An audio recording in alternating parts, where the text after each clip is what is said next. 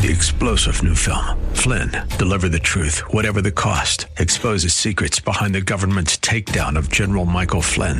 Flynn knew what the intel world had been up to. He ordered the first audit of the use of contractors. This set off alarm bells. He told the truth. He was the most dangerous person for Donald Trump to hire. They had to get rid of Flynn.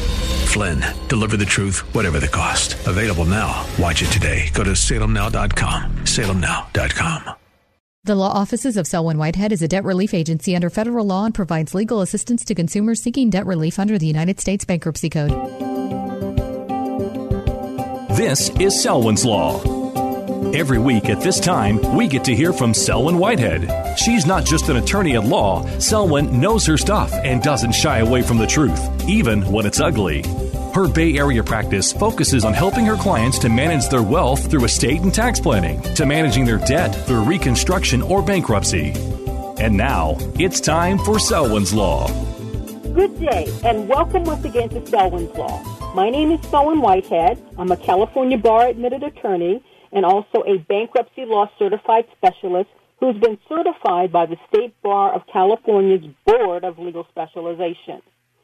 So in addition to my JD, I also hold a couple of master's degrees in law. That is to say, I'm a master of the laws of taxation law, and my other master's degree in law is that I'm a master of the laws of intellectual property laws. Now, both of these great master's degrees were obtained from my favorite alma mater, Golden Gate University School of Law, which is located in the mostly deserted but beautiful streets of downtown San Francisco and because of my training, my experience, and mostly my lifelong interest, I primarily practice bankruptcy law, also debt wealth management, estates and trusts, real estate, and of course, taxation law. And I'm proud to say that as part of my overall practice, I'm sometimes able to seek out and attempt to vindicate the rights of seniors who find themselves the victims of some of the most pernicious forms of financial elder abuse that's on the planet today. I am, as always, so pleased to be able to come to you again today from my makeshift studios in my home in the beautiful but mostly deserted streets of Oakland to discuss some of the financial and legal issues confronting individuals, families, and small business owners. However, I must once again ask you to please note that this show does not provide any legal advice and nor am I developing an attorney-client relationship with anyone within the sound of my voice.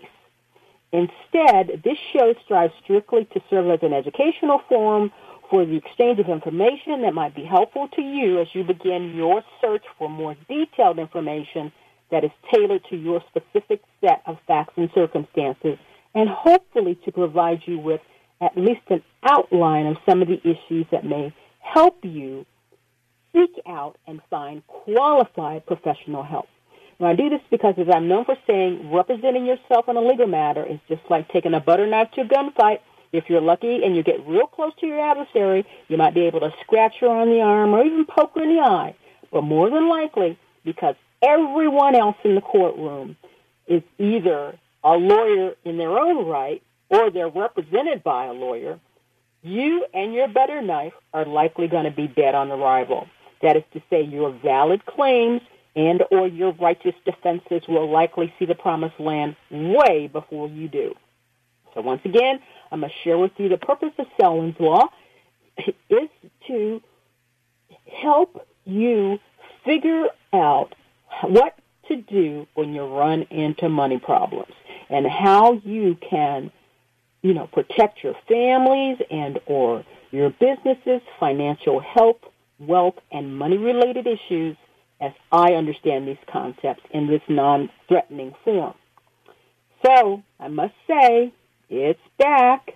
Not that it ever left, but again, I'm talking about the spread of the coronavirus, also known as COVID 19, but I want to focus on its potential economic and legal implications for small business owners and what, if anything, we can expect our government to do to assist us and our employees in getting through this pandemic. But today I want to share with you a bit of good news from one of our favorite government agencies, that is to say, the Internal Revenue Service. Yeah, those guys. Now, my source material today are many, including the Internal Revenue Service, which is located at irs.gov, and the enabling legislation of two of the applicable acts that were passed by Congress this year. The first is the Coronavirus Aid, Relief, and Economic Security Act, also known as the CARES Act of 2020. And the second is the Families First Coronavirus Relief Act, also known as the FFCRA, it too of 2020. Now, the CARES Act is the law that is meant to address the economic fallout of the 2020 COVID-19 pandemic here in the United States. In its original form, it was introduced by the United States Congress as House Resolution 742, and it was entitled the Middle Class Health Benefits Tax Repeal Act of 2019. Although the bill was subsequently amended in the Senate and finally voted on and passed by the House and signed off by the President um, yeah, in uh, March of this year. Now, the original bill that there's been much publicity about because it's undergoing um, an enhancement as we speak. The original bill proposed $500 billion in direct payments to Americans, $208 billion in loans to major industries such as the airline industry, and about $350 billion in Small Business Administration monitored loans. Now, as a result of some bipartisan negotiation, the bill actually grew to $2.2 trillion. And that version of the bill was unanimously passed by the Senate on March the 25th of 2020. And the next day, it was resent to the House because it was a tax bill that originated there. And it was passed there. And on the 27th of March of this year, the president signed the bill into law. Now, the CARES Act is the largest ever economic stimulus package in the United States history. It amounts to 10% of our approximately 20 trillion dollar U.S. gross domestic product. And it's actually two and almost a half times larger than the $831 billion stimulus package that was passed in 2009 as part of the government's response to the Great Recession that was caused by the housing bubble in 2017 and 2018.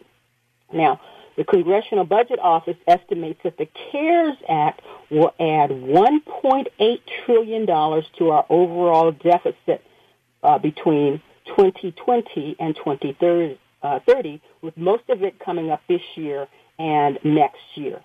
Now, the CARES Act is referred to as Phase 3 of Congress's COVID-19 response. The first phase of the act was a $8.3 billion bill that was focused on how are we going to come up with a vaccine. And so it was geared to fund research and development. And that bill was signed into law on March 6th of 2020. Now the second bill is an approximately $104 billion package that's largely focused on paying sick leave and unemployment benefit to workers and their families. And that bill is the Families First Coronavirus Response Act, which was enacted on March the 18th of this year.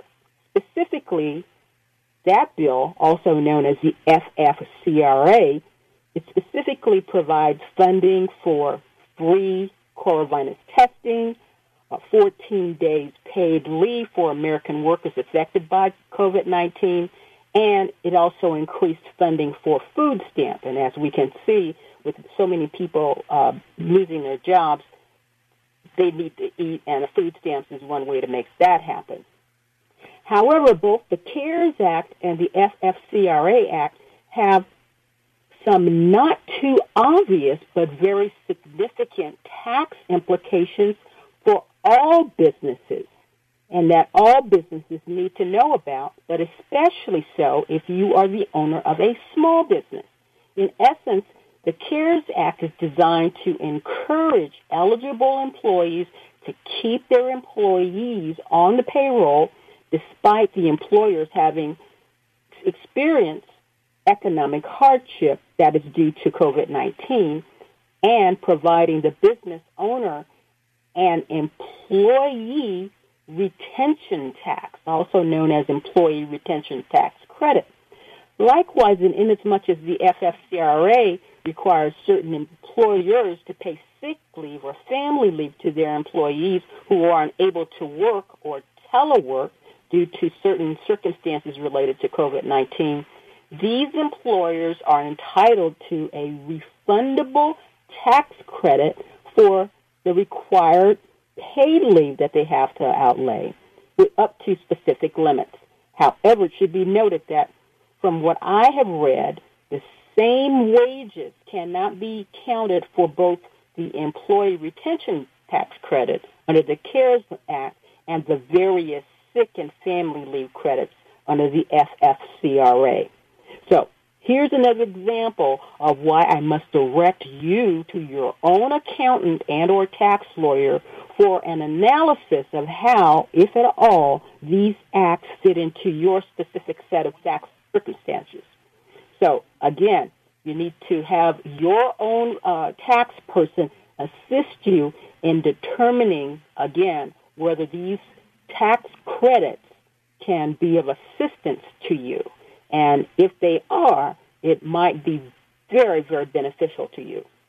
So, uh, when we get back, we'll continue today's important topic by focusing on a bit of good news for small business owners from one of our favorite, if not our most favorite, governmental agency, the Internal Revenue Service. But first, we're going to take a short break, and I'll see you on the other side.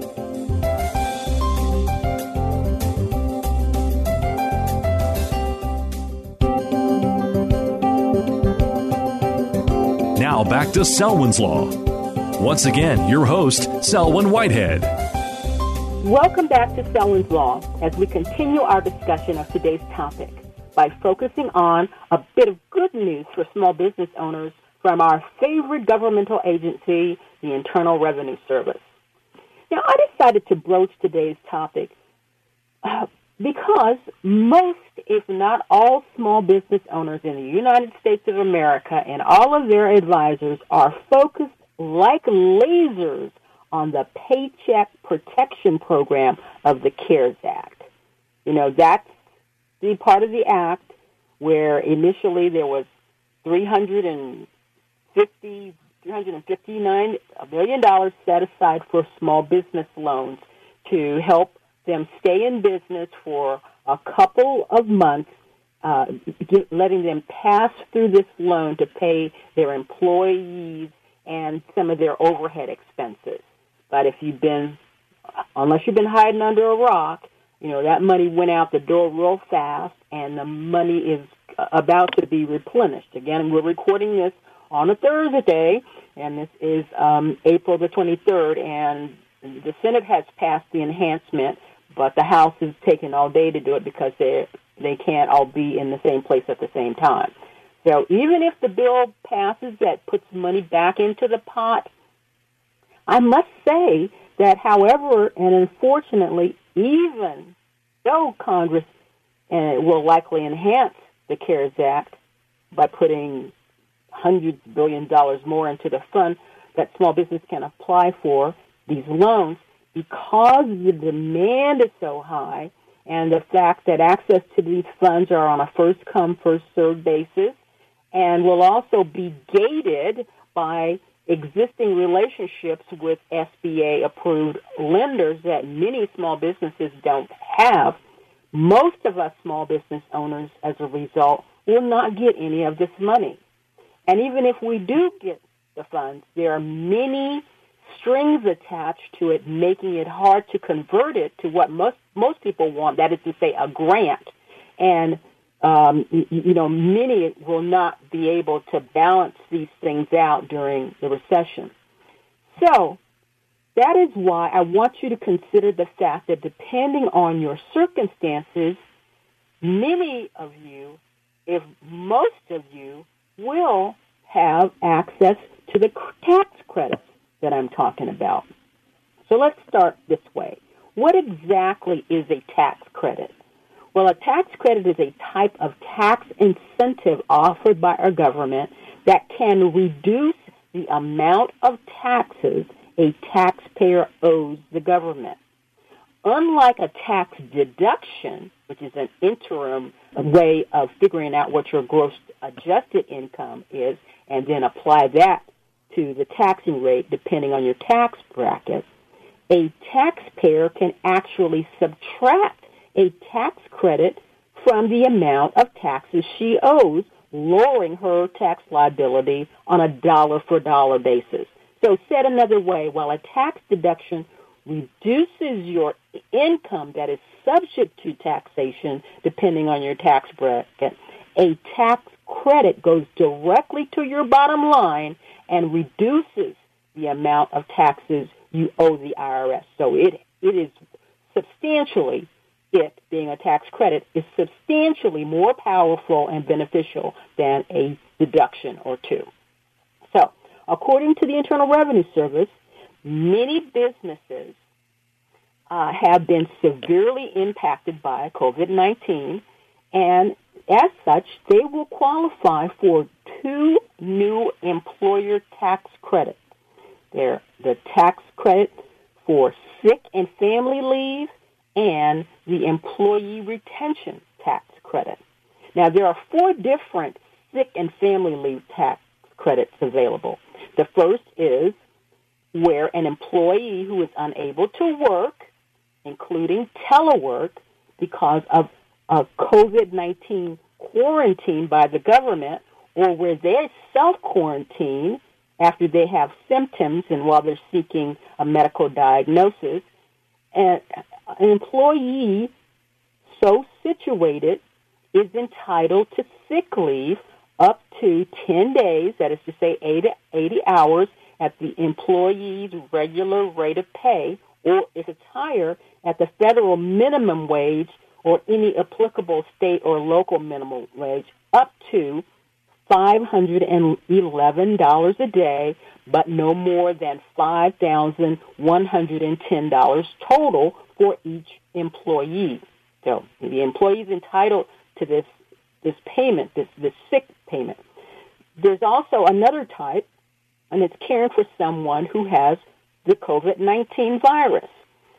So, what, what do you mean? What do I mean? An employee who is unable to work due to caring for someone with COVID-19 or caring for a child or children because the child or children's school or place of child care is closed again because the child care provider is unable to provide that service due to COVID-19, an employee so situated is entitled to paid sick leave for up to two weeks, again, up to 80 hours, but instead of 100%, it's two thirds of the employee's regular rate of pay, or if it's higher, the federal minimum wage or applicable state or local wages, and up to $200 a day or for $2,000 in total for each employee for the quarter. There's also a third one, care for children due to daycare or school closure. So an employee who is unable to work because of the need for child care for a child whose school or place of child care was closed and whose child care provider is unable due to coronavirus, they're entitled to paid family and medical leave, again, equal to two-thirds of their regular salary and up to $200 a day uh, for up to 10 weeks. Now, the fourth and final one is a credit for eligible employers. Eligible employers, that's the business owner, are entitled to receive a tax credit in the full amount of the required sick leave or family leave plus any related health plan expenses and the employer's share of the Medicare tax on the leave for the period of April 1, 2020 through and to December 31, 2020. The refundable tax credit is applied against certain employee taxes on wages paid to all employees. That is to say, the FICA wage. So, the first three that I mentioned is that if you keep your employee on the payroll, you have to make available to the employee the ability for them to take off from work and take care of themselves or their children if they're ill or if the child cannot go to child care or school. And so, how does that benefit the employer? The tax credit for the eligible employer, the fourth one. You're paying this money out, and so you can deduct it on your taxes. And because employers pay quarterly to the taxing authority, there is a reconciliation form that you use to show that you're going to take this tax credit now. You can either wait till the end of the year, but the great thing about this, you can deduct it and get credit for it now. On when you make your quarterly payments, the amount that you owe, you basically subtract it. Okay, so that that those are the sick and family leave. There's and then I just talked about um, the employer's part of that. There's an additional fourth and different sick and family leave credit. And again, it's the employer's retention credit. So an eligible employee can claim the employee retention credit, which is refundable uh, tax credit equal to 50% of up to $10,000 in qualified wages, including health plan expenses that are paid after March 12, 2020 and before January 1, 2021. You have to make these payments to your employees and claim the credit in these quarters before the end of this year. Eligible employees are those businesses with operations that have been partially or fully suspended due to governmental orders due to the COVID-19 or businesses that have had a significant decline in their gross receipts compared to 2019. The refundable credit is capped at $5,000 per employee and applies against certain employment taxes or wages paid to all employees, what you might know again as FICA taxes. In eligible employers can reduce federal employment tax deposits in anticipation of the credit. They can also request an advance of these credits for any amount not covered by the reduction in their deposits to the government on a quarterly basis. So, how, how does this work? Eligible employees, for example, who pays $10,000 in qualified wages to employers in A in, in the second quarter of 2020 can actually deduct $5,000 off the top of his Form 941 that's used to turn over funds to the government dealing with the amounts of money that are due their, uh, for their uh, payment of their um, employer part of the FICA anticipation, in anticipation of receiving the credit, eligible employees can fund qualified wages by accessing the federal government taxes, including withheld taxes that are required to be deposited with the IRS or by requesting an advance from the IRS. So with that, I'm going to leave it there for now. But as always in closing, I like to say here at Selwyn's Law, we want to stay on the right side of the law, especially where there is a tax law that might help us not only stay in business, but make sure that we can fund our employees' sick leave. So, till next time, take care. Thank you for taking the time to listen to Selwyn's Law. Remember, the Law Office of Selwyn Whitehead is a designated debt relief agency under the federal law and provides legal assistance to consumers seeking relief under the Bankruptcy Code. When it comes to your finances and your rights, seek no other than the Law Office of Selwyn Whitehead. Selwyn is your go to finance attorney specializing in estate planning, wealth management, bankruptcy, tax, and real estate law. In other words, Selwyn knows her way around the dollar, and your rights are protected by our laws. Protect your money, know your rights. Partner with Selwyn Whitehead. For immediate assistance, or if you have questions, call 510 633 1276. 510 633 1276. Or go to selwynwhitehead.com. The preceding paid program is sponsored by the law office of Selwyn Whitehead, who is solely responsible for its content.